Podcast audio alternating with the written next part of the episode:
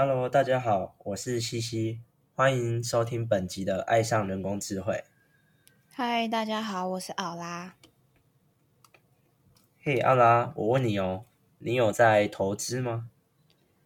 我目前没有钱可以投资，但我有在关注。我以为你会回我说，就是哦，有啊，我在投资自己 之类的屁话，差点就讲出来。好了，那就是那你应该也会有，就是看说，就是虽然你现在没有钱，但是你应该也会有看说，如果要投资，你要投哪些？像台积电不是有好像是好像涨很多，不是吗？最近台积电。然后我是啊，你先。我。只有我只会打算买 ETF 哎，因为我比较不会去关注，对我是很菜。哦，嗯，你知道我我大概前年的时候，那个时候实习完啊，然后我那个时候九月多吧，我就买了台积电的十股，就是 真假？哇哦，十股而已，就就只能买零股，因为那时候没什么钱。那时候我就拿我实习的一万块啊，然后我就是给他，就是说八千去买红海，然后两千去买台积电，然后事实证明我错了。那谁叫那时候我看红海一一它是八十块八十几块，然后台积电两百多块，那我就先看红海，那我就想，哎，八十块，那我买一百股好了，感觉蛮多的，然后就八千块就没了，然后剩下我只剩两千块可以买台积电，嗯，就我就买十股。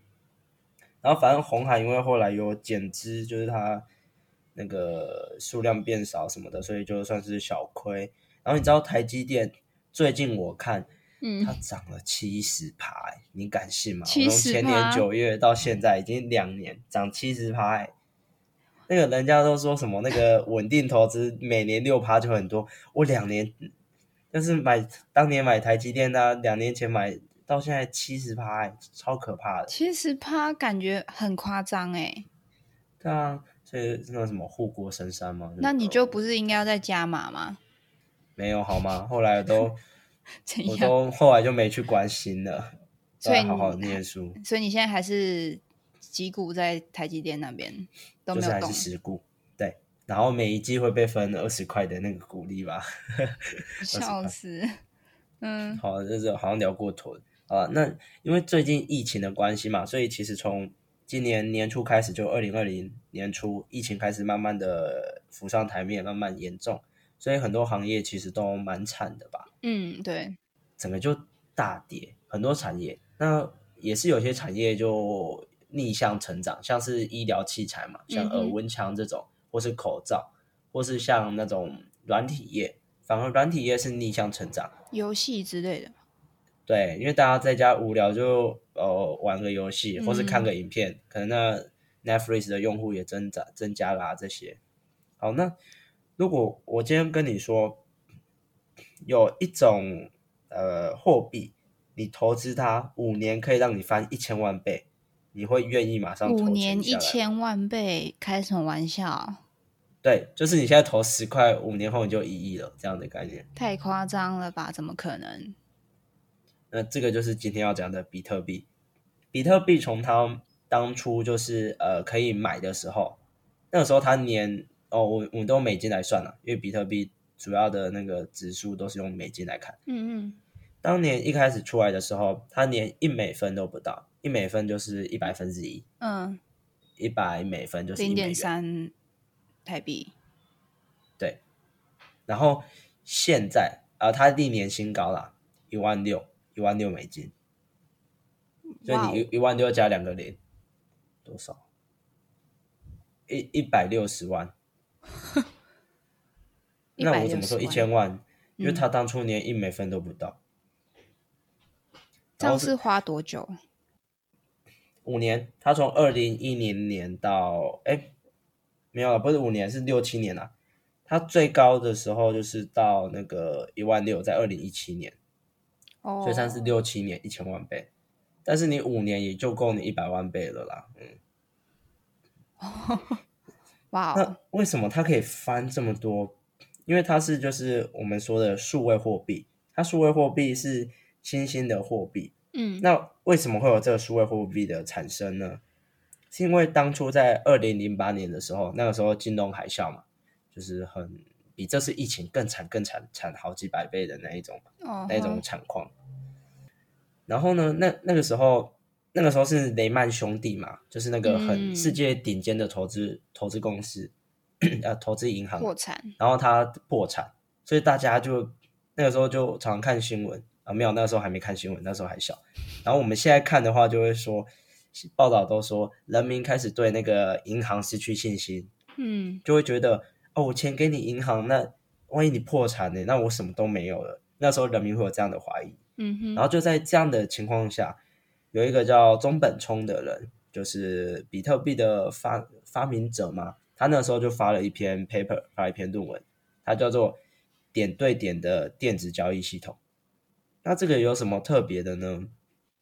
这个论文让他就是在推出的时候呢，迅速获得那个大众的喜欢，啊、没有到大众啊，大家可能看不懂那个论文，但是迅速让投资的人或是我们资讯业的人对他很有信心。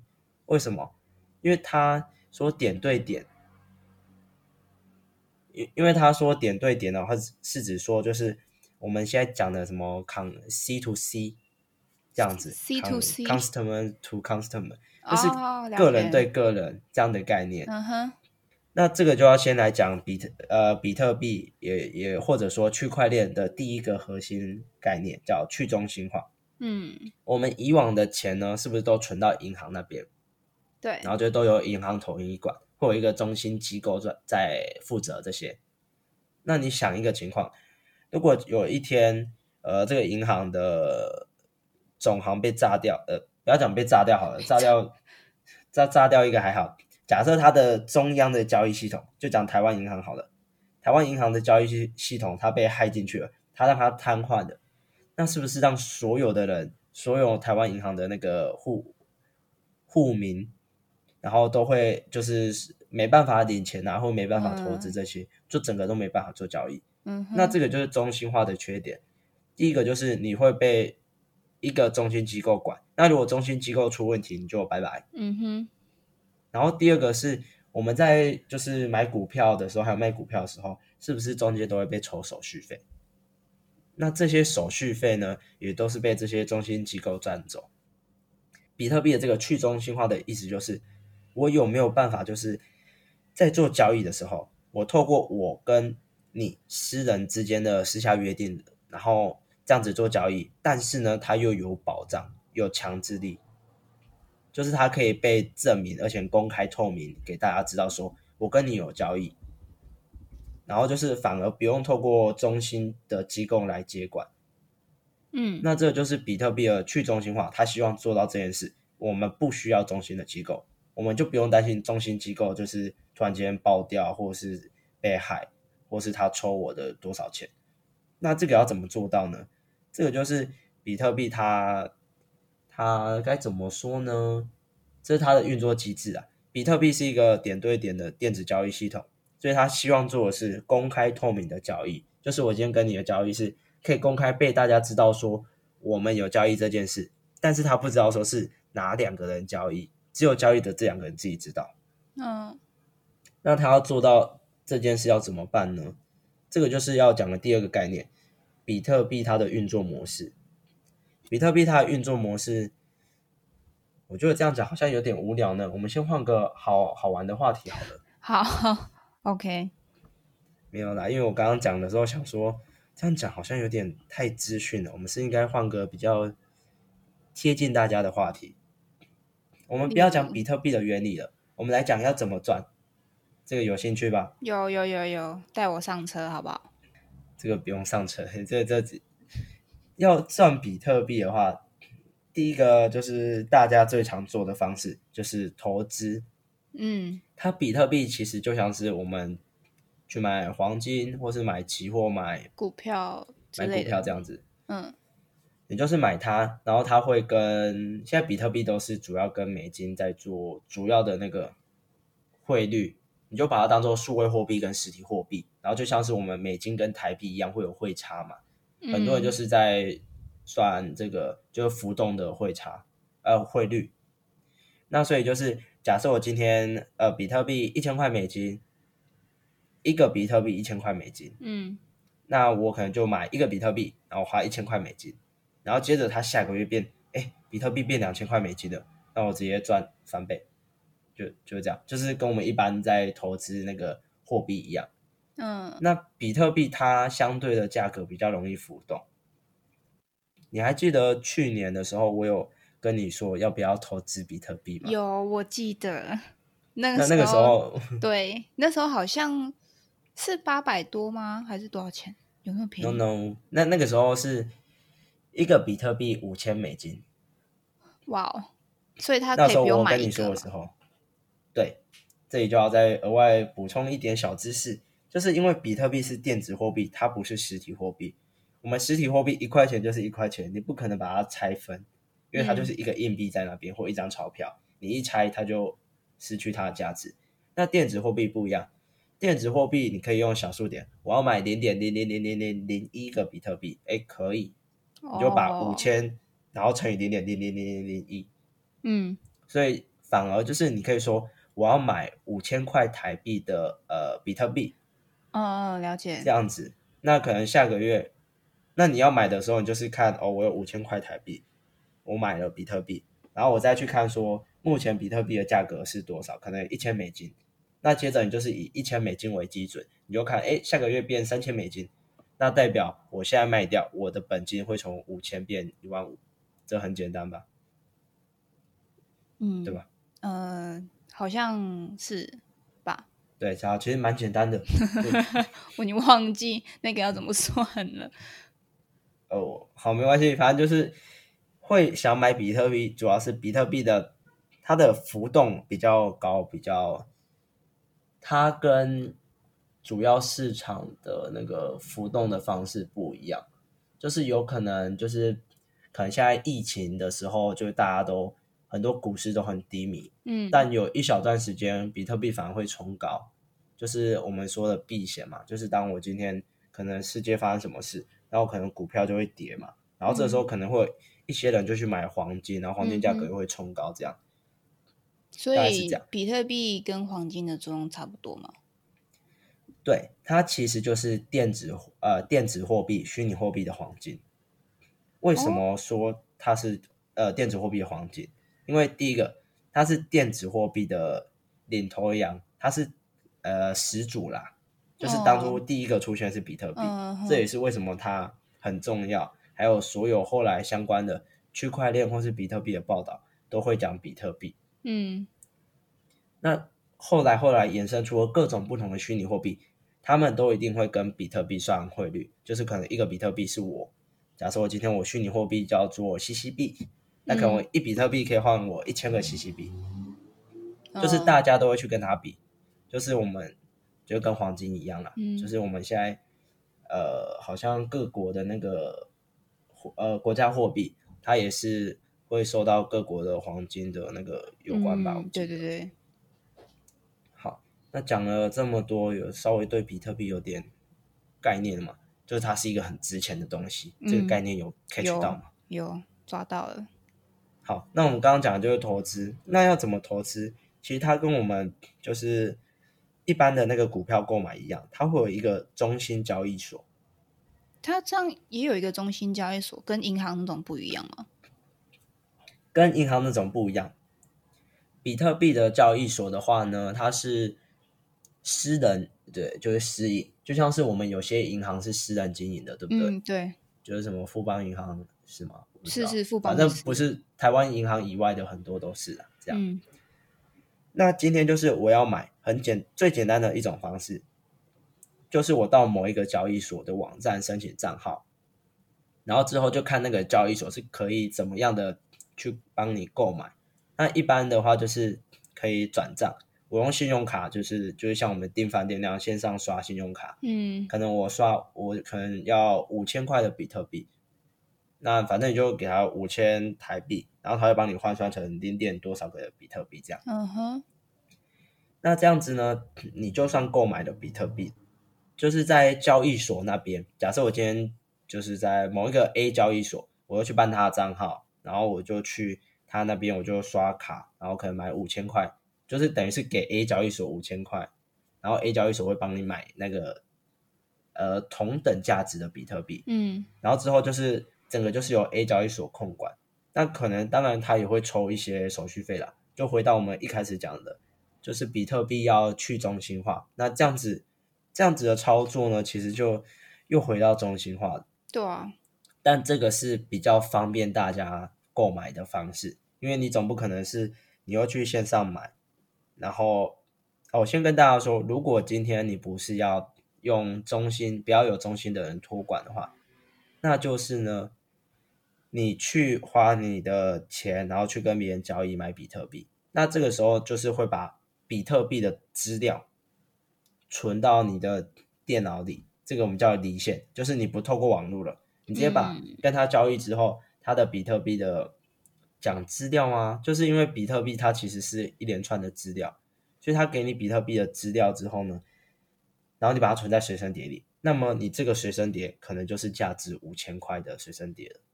哦，这样子这样子讲有点抽象，但如果有兴趣的话，一开始会建议先先从那个交易所开始。那等嗯你大概熟悉一下整个比特币的购买流程，还有整个交易状况，再去转移到你的实体硬碟上的那种比特币交易会比较好。好炫炮哦，还可以这样哦。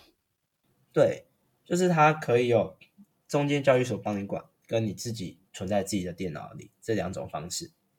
可是呢，你给交易所就会有一个问题，什么问题？就像是一开始一开始讲的，就是银行的话，它有可能会被炸掉、被害。嗯你今天给交易所，因为交易所是私人，呃，私人的那个交易所，嗯哼，那因为它是私人交易所，所以就会有这些风险。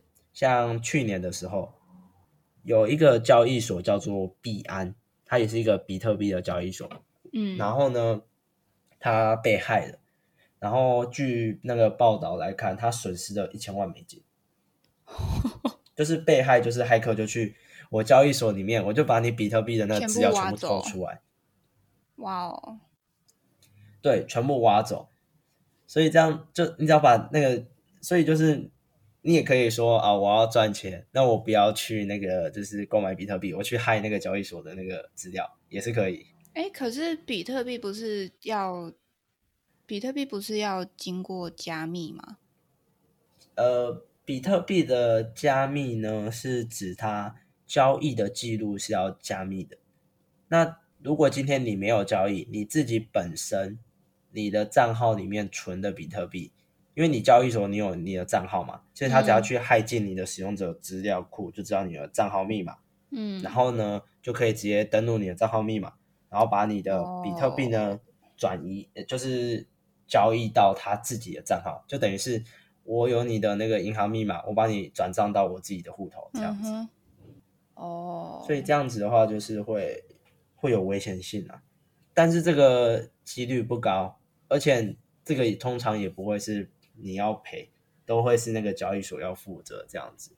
那我是没有去关注后续怎么样的。嗯好，那这个就是投资的部分，就是去买它，然后等它就是它的价格，它价格可能会浮动。像西西，我去年的时候买的，那那个时候就是五千块美金的时候买的，那我好像买了五千块台币吧？对，你买那么多，对啊，赚钱的东西，呃，当然不 不一定啊，是因为那个时候去年三月的时候，嗯在二月底三月初之前，它就是从当年二零一七的一万六的巅峰一路跌跌跌跌跌跌到二月底三月初，就是在二零一九年的三月初跌到底了，就是三千块美金，然后之后又回弹。嗯那这个有兴趣的人可以去了解一下它的原理啦。那我这个其实也是听，就是之前我大学有一堂课，就是那个工业四点零与法律嘛，嗯然后就是有请讲者来演讲。那那个讲者是专门去挖矿，挖矿等一下我们会讲，这是第二种赚钱的方式。他是专门去挖矿跟投资比特币的人，那嗯他已经做了五六年了，然后他也很熟悉比特币的特性，所以他就说，在去年三月的时候，就会是他这几年跌到最低点之后，他会开始回弹。真假这么神？那我一开始也觉得啊，这样我我真的要信吗？他会不会就跟那种什么电视上的财经专家，那一百多台不是有财经专家在那 报报说，哎，这个黄金交叉，然后准备升的这样。然后我就想说，真的这么神吗？然后反正我就抱持着半信半疑的态度，然后就没有去买。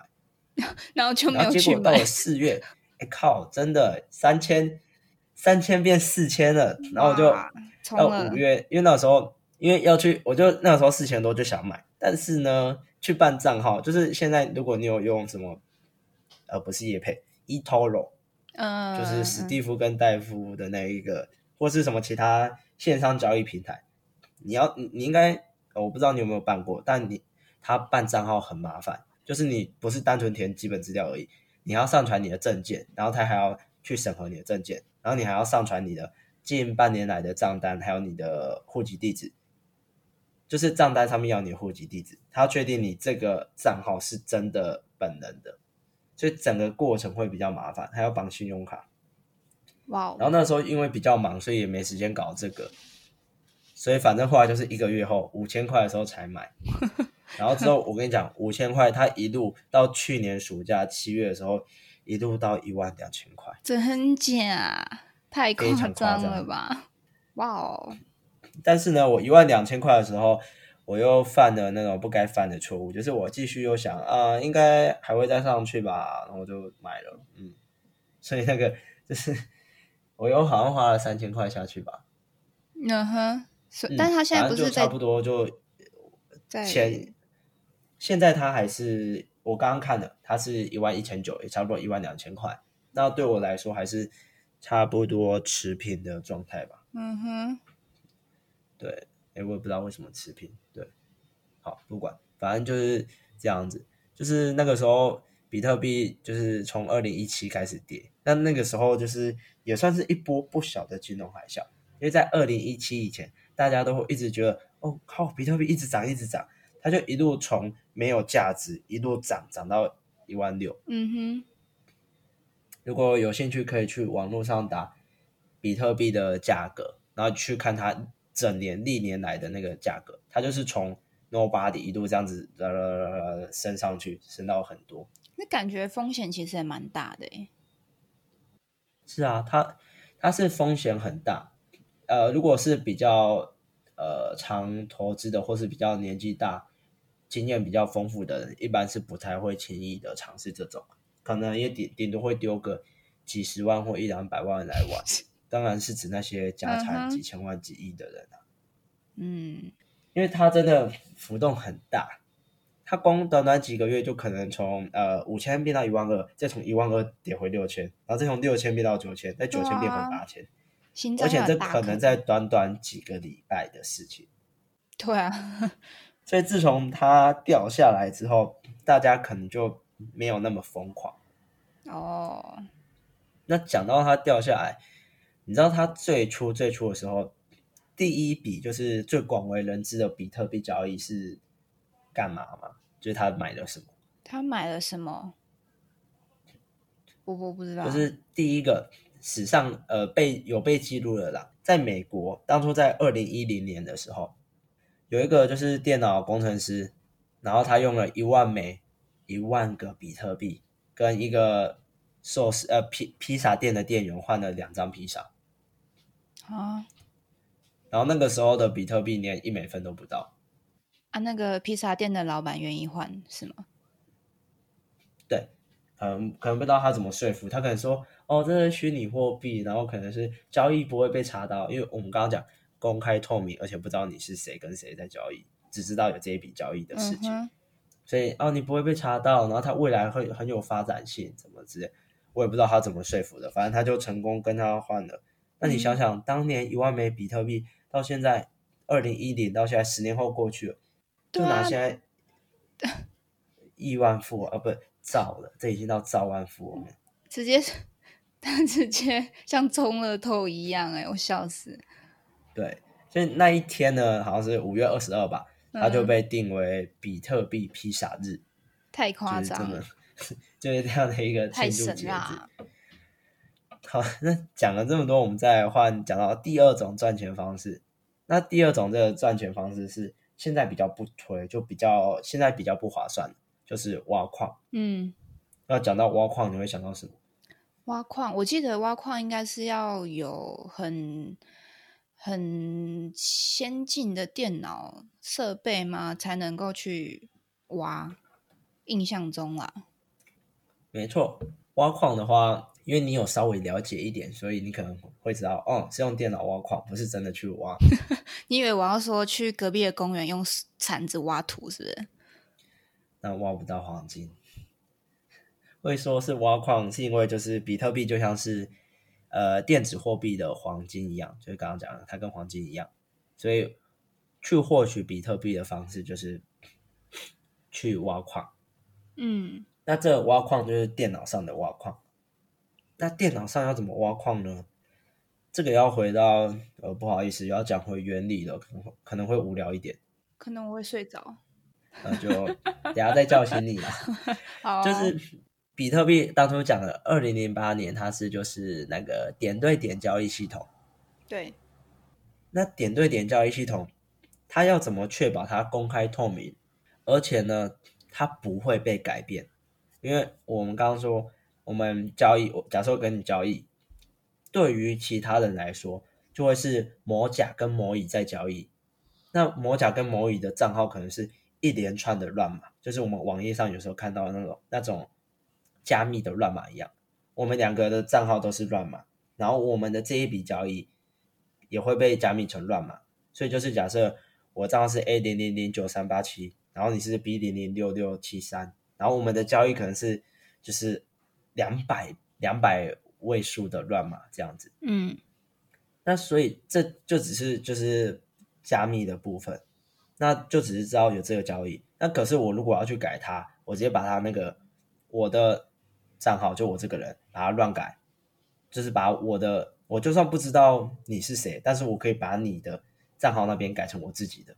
因为我自己知道我自己的账号的乱码，那这样是不是就可以篡改了？那就会变成这一笔交易其实是我们两个之间的交易。嗯，那为了确保这样的安全性呢，比特币有一个机制，就是它是一个交易系统，它提出了一个工作的机制，就是我需要有人来帮我做运算，来帮我做加密的演算法，去帮我们之间的那个交易去加密，然后加密完之后呢？我又会继续有后一笔的加加密，就是这样。今天我跟你的加密，啊，不是我跟你的交易，然后我今天就会有人来帮我们的整个交易所有东西来做加密，变成一串乱码。嗯，接着呢，他再去帮可能你爸跟你爸的客户这样子，然后再去做加加密，这样，嗯，就是一直不断的这样子去做演算法，把它加密、加密、加密下去。那因为呢，呃，先说这一种帮忙加密的人，就是我们所谓的矿工。他并不是真的拿锄头在那边。为什么说这个矿工需要有好的电脑？因为他要去帮我们整个交易做加密。因为比特币主打的就是安全的点对点的电子交易系统。嗯哼。那他这样子一不断不断的交易下去，我今天如果要去骇骇客要去骇进去修改它，我要怎么样？呃，防止骇客去害它呢？就是我把每一笔的交易记录都给你，然后你去做加密。加密完之后呢，你的下一笔加密会记得前面呃前面的那个交易的一些记录，嗯，会包含前面交易的记录，然后就继续针对这个交易再继续加密，这样一直不断的加下去。那今天有一个黑客要来破解，好，他可能破解了我跟你的交易记录，但是因为呢，现在所有很多矿工都已经往后运算到很后面了，那他的系统就会看说。哎，没有啊！现在我们已经到了后面的一百笔的交易记录了。你现在这一笔你要改，不好意思，我们已经加密完，就是固定，它不能动。哦。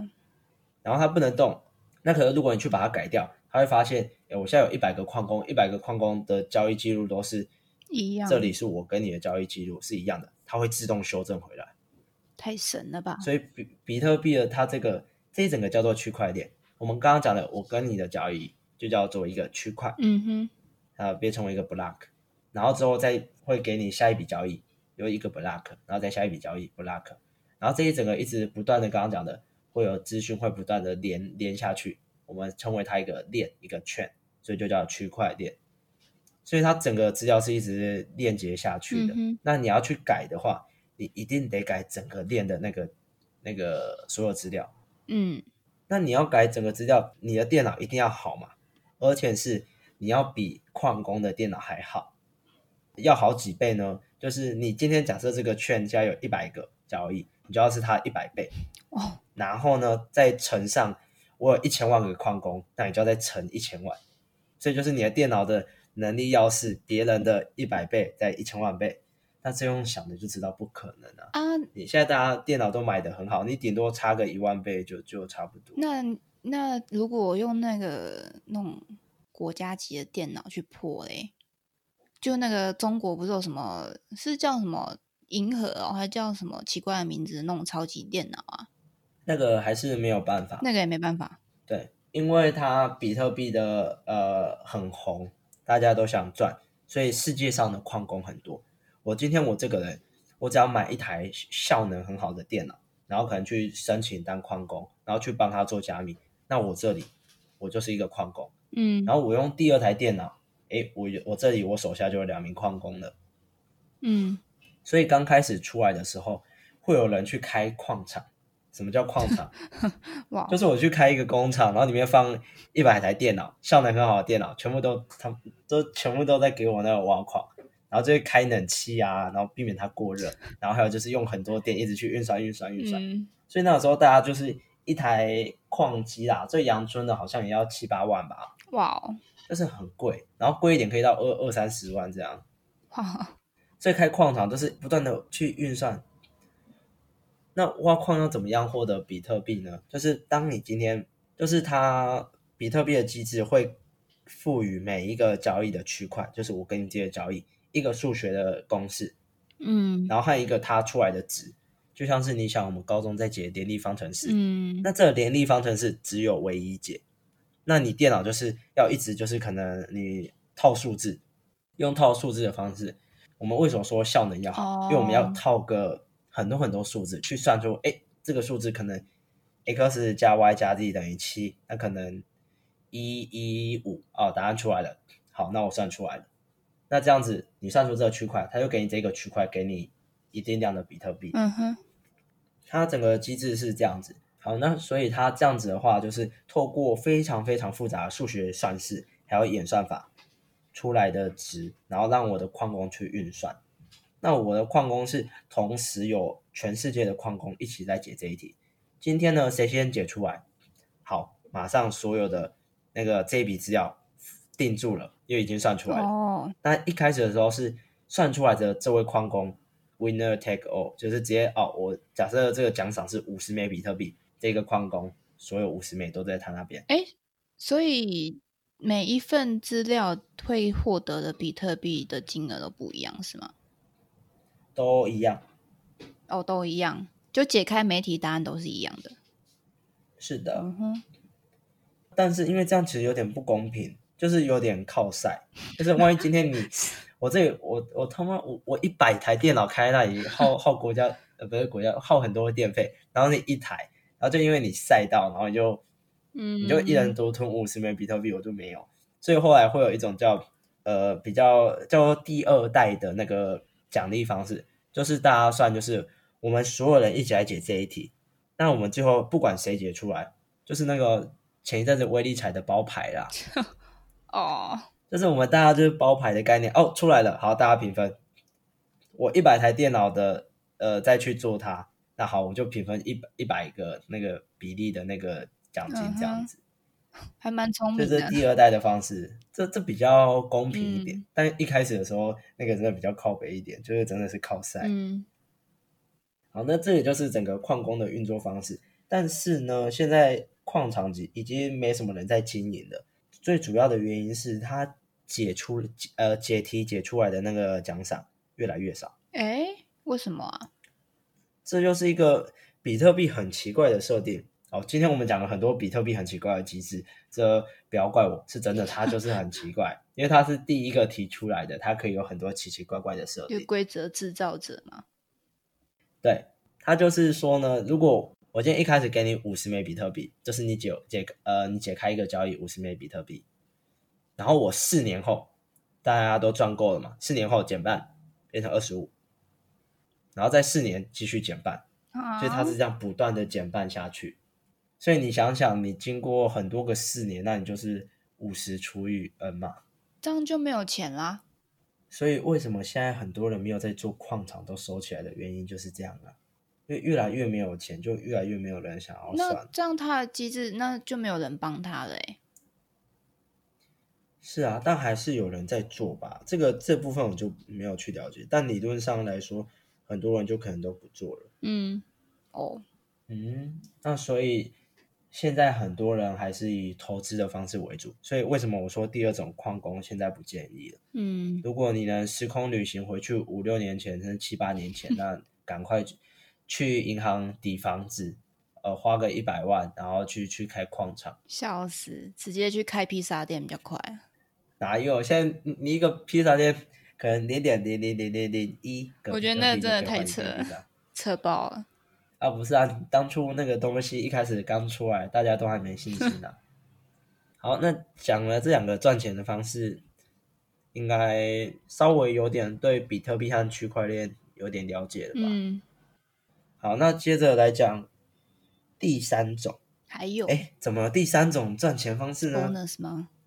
这真的是 bonus，它其实不能算赚钱，它应该要说第三种方式是骗钱。骗钱。为 为什么讲骗钱？我们慢慢来讲。就是呢，呃，奥拉，你知道 IPO 吗？IPO 不知道。首次公开募股，那就是意思就是我公司首次发行股份的销售，哦哦哦哦，嗯就是一开始我公司要上市，应该是上市吧？对啦，就是我们讲的上市啊，我我股票要上市，就是我一开始公司大家都投资嘛，可能天使基金 A 轮、B 轮、C 轮什么的，或是我亲朋好友来投资。那但是呢，我我当我一天规模到了，我就要上市，嗯那让更多人来买我的股份，然后也会有更多的资金进来，可以让我继续继续的呃做公司这样。那这就是 IPO。那 ICO 呢，呃叫做首次代币募股，它那个 C 就是 coin。嗯我现在来举一个呃比较简单的例子，那先来跟大家讲一下，有有一个叫音乐币的东西。音乐币哦。对，那它是在干嘛？它就是呢，它也是就是一个货币，它就是说，哎，我今天我要发行一个音乐币，那我希望就是说，我可以就是像比特币一样，它会有一个平台，嗯我音乐币我要建立一个音乐的线上平台，那我希望能干嘛呢？我希望我这个音乐币呢，可以就是保障我们的创作者、音乐创作人的智慧财产权，然后也希望呢，他可以有比较好的获利，因为我们都知道，有时候音乐创作人分到的利润没有唱片公司那么多。嗯那我就会说，就是好，我今天假设你是投资的，我先要跟你说，我要做一个音乐币，然后我有一个线上的平台，我呢，我今天需要资金，那你给我一千块美金，我就给你一个音乐币。那音乐币能干嘛呢？就是你可以用音乐币来购买我音乐平台上的任何一首歌，哦，这样子。那可能假设今天周杰伦用我的平台，他觉得他的新歌他要三个音乐币，那定价当然随便他定。那我可以保证呢，我这一首歌的收入，我会给你呃给那个音乐创作人六成，这样嗯然后其他可能给谁这样。那反正就是一个运作模式。嗯那这个就是我音乐币要做的事。那我现在就是要用我的这个模式，然后来跟你要钱，就像是我们 IPO 嘛，我们 IPO 是我现在有一个生意，我现在有一个商业模式在赚钱，所以我要跟你要钱，你来买我股份，我去赚钱，提高它的价值，然后再回馈给你。嗯那 ICO 一样的，就是你给我钱，我去把它做好，那我可以提供给你我这个平台的服务，或是说我的那个币它可能会升值，你也可以做一个投资。那所以一般的很多投资人看到比特币，哎，比特币这样不错啊，而且比特币那个时候可能也到了七八千美金了，所以他们会觉得，哎，它有持续的在成长，所以他们对电子货币有信心。嗯，然后他们就愿意去投资。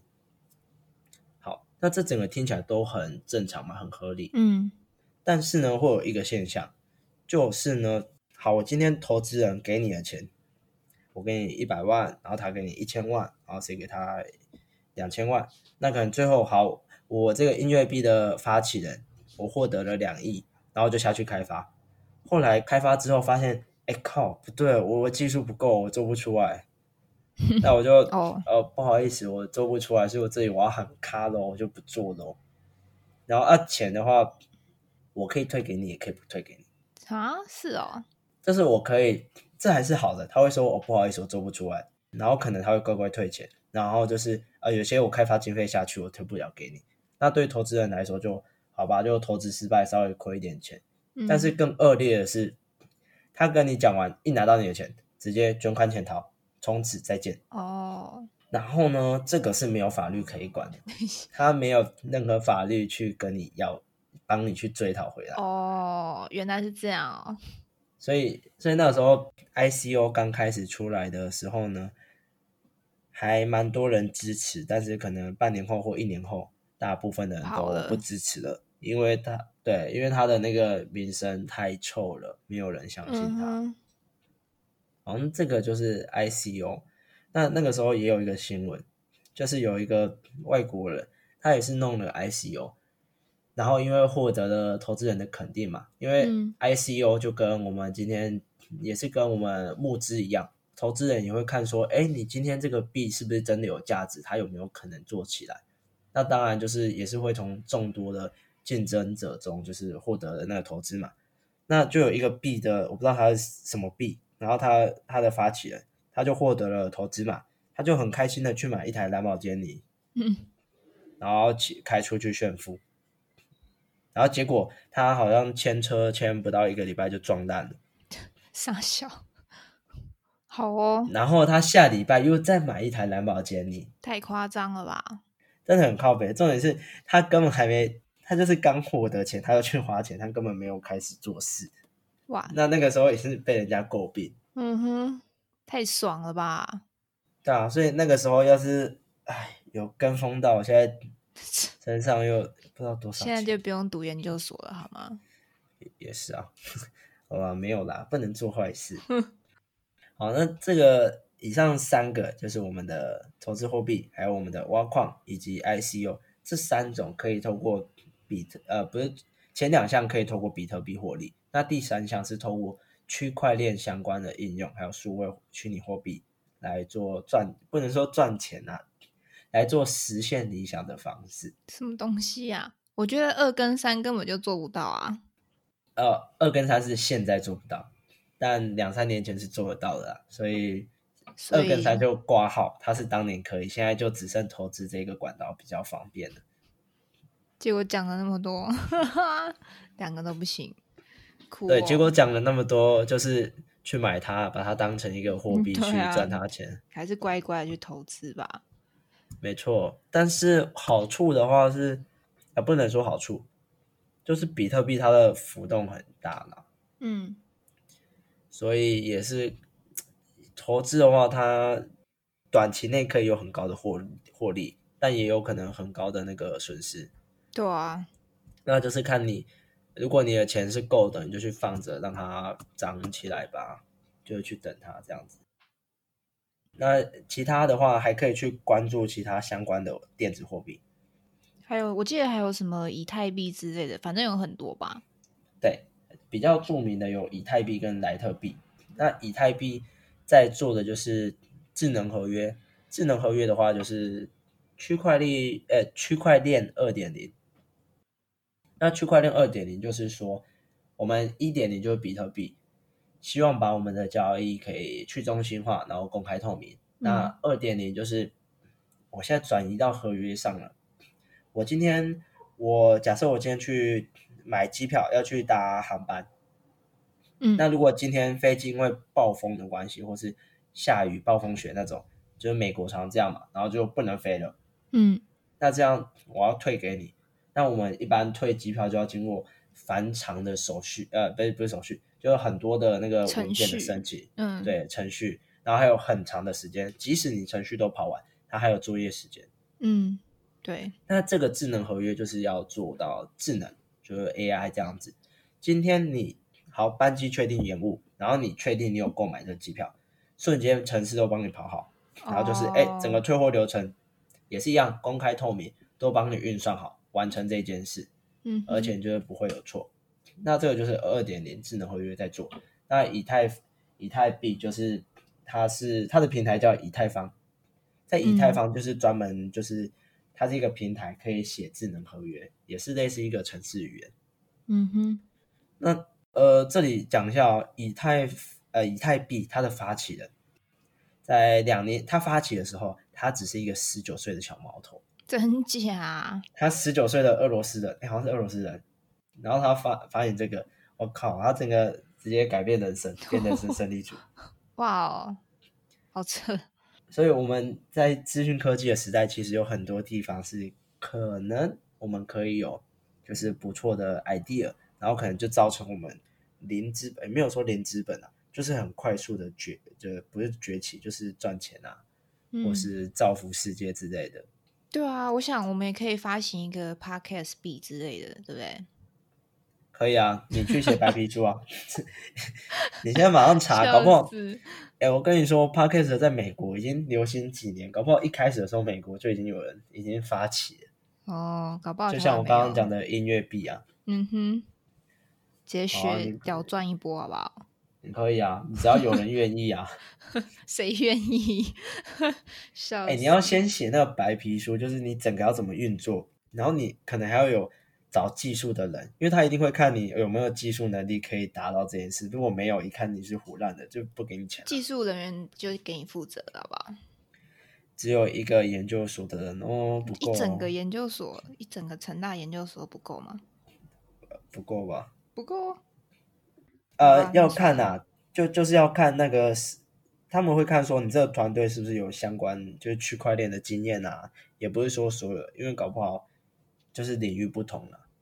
嗯哼，就像是以心理系来说，你可能是做社会心理学的人，那但是你今天要跟教育部申请个其他种类的心理学的案子，那他当然会会会看说啊，这跟你的研究方向不一样啊，所以不给你这样。哦，就同蛮有样的道理。